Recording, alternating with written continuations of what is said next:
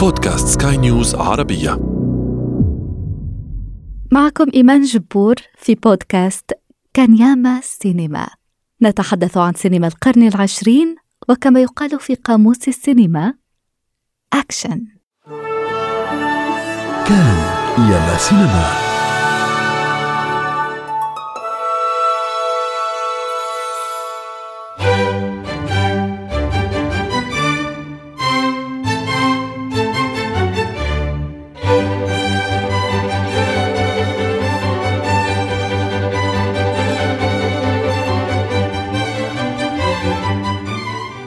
عندما تقترن متعة الموسيقى الكلاسيكية برونق السينما.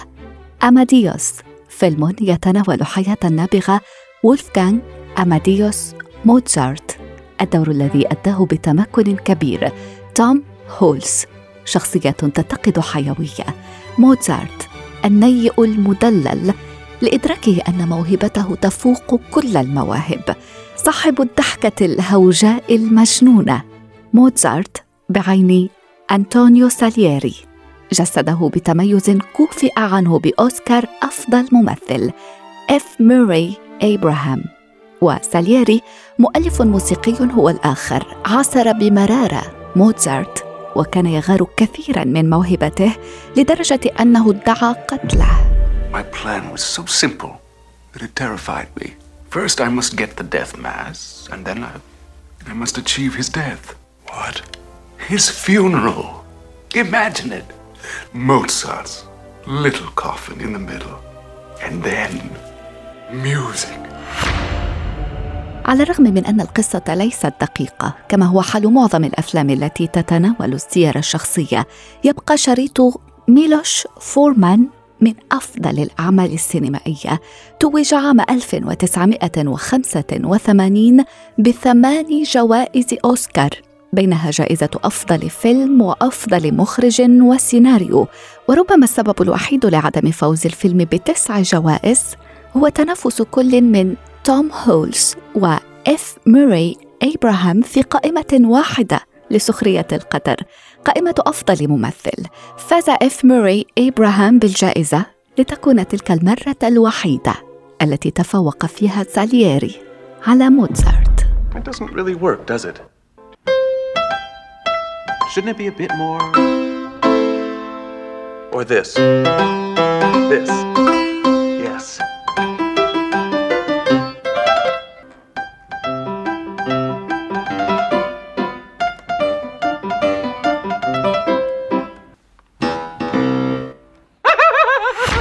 أحداث الفيلم تسرد بنمط الفلاش باك بدءا من العام 1822 سالييري المسن المضطرب يحاول الانتحار تكفيرا منه عن قتله لموتزارت قبل نحو ثلاثين عاما من ذلك.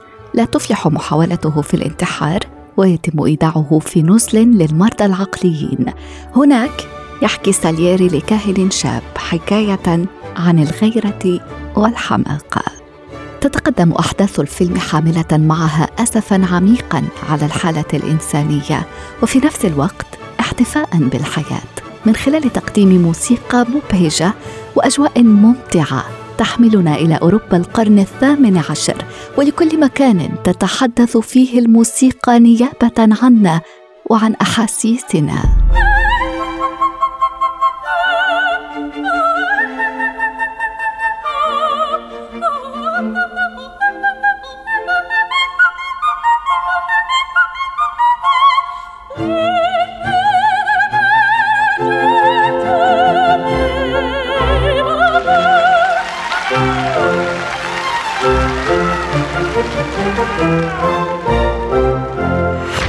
سيناريو ثاقب وأداء متمكن.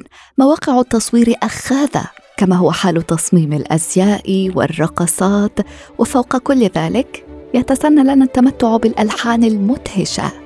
صور الفيلم في براغ عاصمة تشيك موطن فورمان الذي قال عنها إنها جوهرة لأنه بالإمكان تدوير الكاميرا 360 درجة وسط مبانيها التاريخية القديمة دون أن تخرب الإطار واجهة حديثة. الناقد الفني أحمد الدافري تسعدني جدا استضافتك معي ثمة أفلام تحبس أنفاسنا كمشاهدين منذ دقائقها الأولى وربما حتى قبل أن تبدأ أحيانا واللحظات الأولى من رائعة أماديوس لميلوش فورمان تجود بمتعة وإثارة قد لا تجمعها ساعتان أو ثلاث ساعات من فيلم سينمائي آخر أحمد الدافري برأيك هل يكمن مفتاح الإبداع في عبقرية موتزارت الأسطورية في حد ذاتها؟ نعم بالفعل فموزار يكفي أن نقول بأنه الفنان العالمي الذي قاد أوركسترا وهو في سن السابعة وجاء فيلم أماديوس لكي يطرح معادلة في الحقيقة فلسفية كبيرة.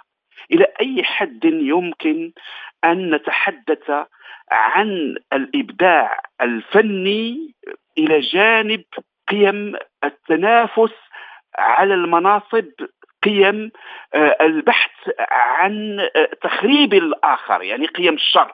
هل يمكن أن نضع الفن الراقي في نفس الموقع الذي يوجد فيه الشر؟ هذه المعادلة طرحها بشكل ذكي رائع جدا ميلوش فورمان عندما وضعنا ازاء شخصيتين آه، عالميتين في مجال الموسيقى. الشخصية التي أراها هي البطلة الأولى. هي شخصية الفنان الموسيقي آه، الكبير أنطونيو سالييري الذي يستحق أن نتعامل مع شخصيته بنوع من التأمل والتعمق. سالييري آه، هو الشخصية التي حاول من خلالها ميلوس فورمان أن يوجهنا نحو ماذا يريد أن يقول من خلال هذا الفيلم. فالفكرة انطلقت من ذاك الصراخ ذاك النداء الذي كان يوجهه لفيينا أنطونيو ساليري وهو في آخر أيام عمره يصرخ أعتذر يا موزار أنا الذي قتلتك. فكيف قتل أنطونيو ساليري آه، موزار؟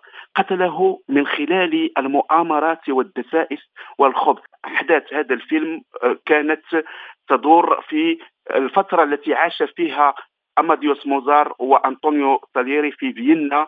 فيينا حيث كان الحاكم هو إمبراطور الإمبراطورية الرومانية جوزيف الثاني الذي كان مهووسا بالموسيقى وجعل من أنطونيو ساليري آه، معلما وقائدا ومديرا للسيمفونيات. لكن مع ذلك أنطونيو ساليري كان ينظر إلى موزار باعتباره آه، منافسا له على الإبداع. لماذا؟ لأن السيمفونيات التي كان يؤلفها أنطونيو ساليري كانت آه، لا تبقى راسخة في الأذهان. أنطونيو ساليري فنان كبير فأنطونيو ساليري هو الذي كان معلما لشوبرت ولبيتهوفن. ولكن مع ذلك كان منافسا لموزار وهناك كتابات تاريخية تقول بأنه هو الذي تسبب في وفاته حسب ما جاء في الفيلم عندما أنهكه بكتابة نص السيمفونيا الأخيرة التي لم ينهيها التي هي سيمفونية قداس الموت والتي كان يريد أنطونيو سالييري أن ينسبها لنفسه بعد أن يموت موزار في جميع الأحوال يمكن القول بأن آه، هذا الفيلم الذي أبدعه ميلوش فورمان هو تحفة فنية من ناحية الجمالية من ناحية الديكورات من ناحية الملابس من ناحية المونتاج من ناحية الميكساج. كل العناصر السينمائية متوفرة فيه من حيث الأغاني أغاني الأوبرا من حيث كذلك التشخيص. وأعتقد بأن هذا الفيلم ربما لم آه، يستطع المشهد السينمائي العالمي إلى غاية الآن أن ينتج آه، شبيها له. الناقد الفني أحمد الدافري شكرا جزيلا لك. مستمعينا الكرام إلى العدد المقبل.